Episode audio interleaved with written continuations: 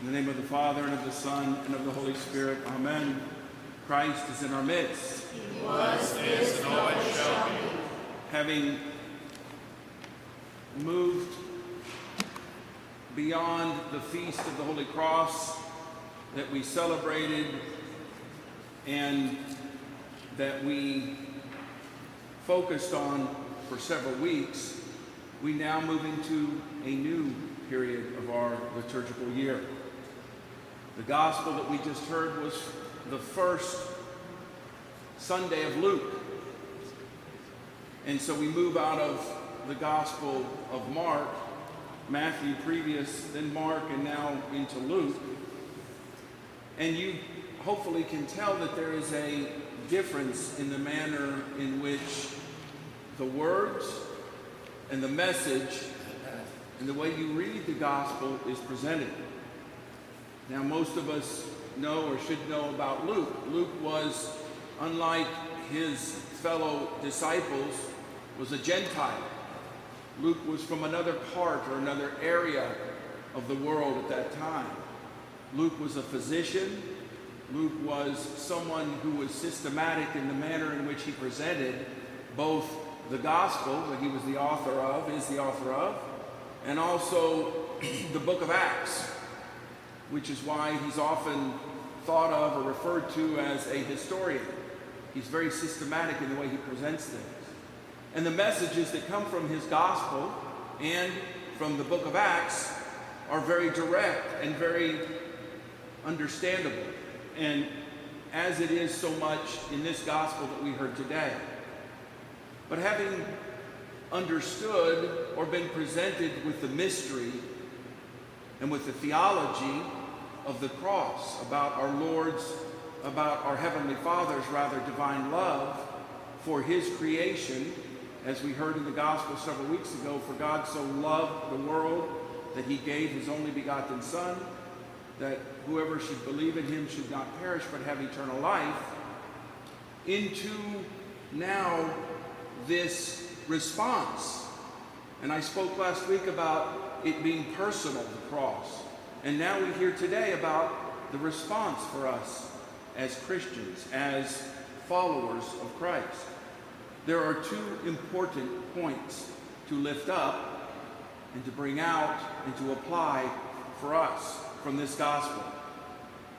The first one relates to the response by Peter, and by extension, the other disciples that were with him, and by further extension to us today. Because as we know, our Lord chose fishermen to do his bidding, fishermen to bring the good news, the Evangelion, to the world. And, and we know this so beautifully expressed in the hymn of our church that we heard just a few moments ago, that he chose fishermen fishermen to bring the truth, the knowledge, the teaching of Christ to the world. And it even says, which is a direct reference to this gospel passage, to draw all the world into the net, the net of the good news. And so our, our own hymn expresses so beautifully the mission, the charge of the disciples. But Peter and the others, being fishermen, had just toiled all night. They had been fishing all night long. Now, those of you who've been fishing out in the ocean or, or so-called deep-sea fishing, it's not so much deep-sea when you go. You have guides, you have people on the boat, you walk on the boat, you have refreshments, you have all these different things. You go out a little way, bunch of people, you throw your line over, they put the, they put the, the bait on the hook, you throw your line over, you down, you bring up your fish, they take the fish off, they go, I mean, that's not fishing, right?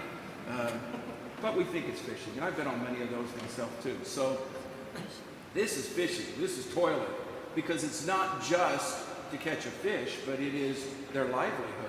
It is for their own sustenance, and it's also for them to be able to sustain and to support themselves and their families, to fish. So they had done this all night long and nothing. They came away with nothing.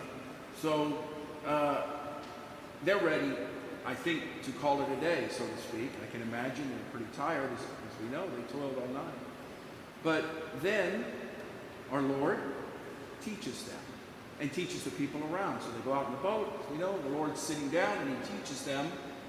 And then, I'm guessing, if it was me, I think this is, these are wonderful words. I'm with my Lord. You know, now I've been fed spiritually. Let's go back to shore and let's eat. And then let's go home and let's rest. But no, our Lord tells Peter, the leader, to do something. He tells him to, to let the nets down again and to do it right then. And Peter, I'm sure, going through his mind is, why? We just were fishing in the same place. Nothing. Nothing was there. But why do this? But yet, he didn't say this. He said, if it is, essentially, I will do what you say. And by extension, the disciples, I will do as you say. So the first point that comes from this, or the first lesson for us, is just as Peter was, even though he may have questioned, even though he may have in his mind thought, this can't possibly happen, he was obedient to the will of our Lord. He listened to him. He did as he was told to do. He had faith, even though many would look at him and others and say, this is crazy. This is impossible. This can't happen. This won't happen. And yet, he was obedient. He was obedient to carry out the divine will, because this was his Lord who was speaking. Now, I know that we speak of obedience quite a bit here in our Orthodox confession of faith. Hypakoi, as we say in Greek, obedience, to be obedient. And I think we, we sometimes miss the point of what it means to obedient, be obedient. Certainly, in this case, Peter did as he was told. But it goes so much beyond that, to be obedient.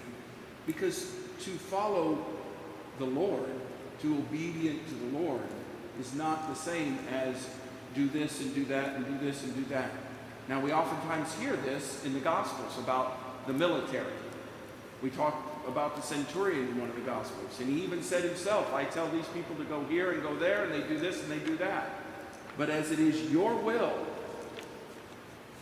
in the case of the centurion, there was a miracle that occurred. And in the case here, another miracle occurred. It was through the expression of faith, even when the next time they went out fishing, the same thing may have happened. They may not have caught anything. But they continued. They continued, and they continued in their life. And then ultimately, I'm talking about the disciples, ultimately, and this is the second point, being a disciple is one who learns. Being apostle, that they became later, was one who was sent forth. But first they were disciples. First they learned. So the first thing they did was they knew about Christ. They had a knowledge about him. He taught them. The second thing they did was they grew in their own maturity. And we see this through the Gospels. Even up until the time of our Lord's passion, there's still the evidence in the Gospel that they didn't quite get it. They still stumbled and they fell. Peter himself, the leader of the disciples, we know did this. It wasn't until finally his ascension and his appearances that they grew in their understanding, their knowledge of Christ. And they were able to now go forth and preach the good news of Jesus Christ. So they, they knew, and then they grew to know and to grow, and then they went. They went forth and they preached the good news of Jesus Christ. To know, grow, and go. Now, most of you don't see that connection there. Some do, because that was a theme that we, we had in our Y L conference so many years ago. To know, grow, and go. But that's what this, this passage is telling us. Just like the disciples, when they were students, knew about Christ and they grew in their understanding about Christ. But then they went forth and they served. They were obedient, and then they were disciples, and then they became leaders, and then they brought the good news of Jesus Christ to the world. You see, this is what we are called to do. We first have to know about Christ.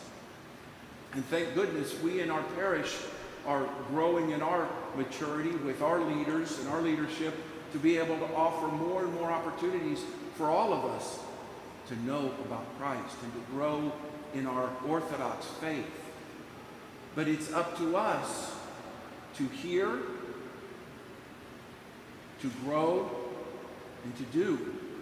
And by doing so, we too respond to the call of Christ, just as these first disciples did, so that we too can grow in our own faith and become leaders. After our liturgy today, when we go to the community center, you will be presented with the wonderful opportunity to learn about the many and varied ministries and organizations we have in this beautiful parish of Holy Trinity.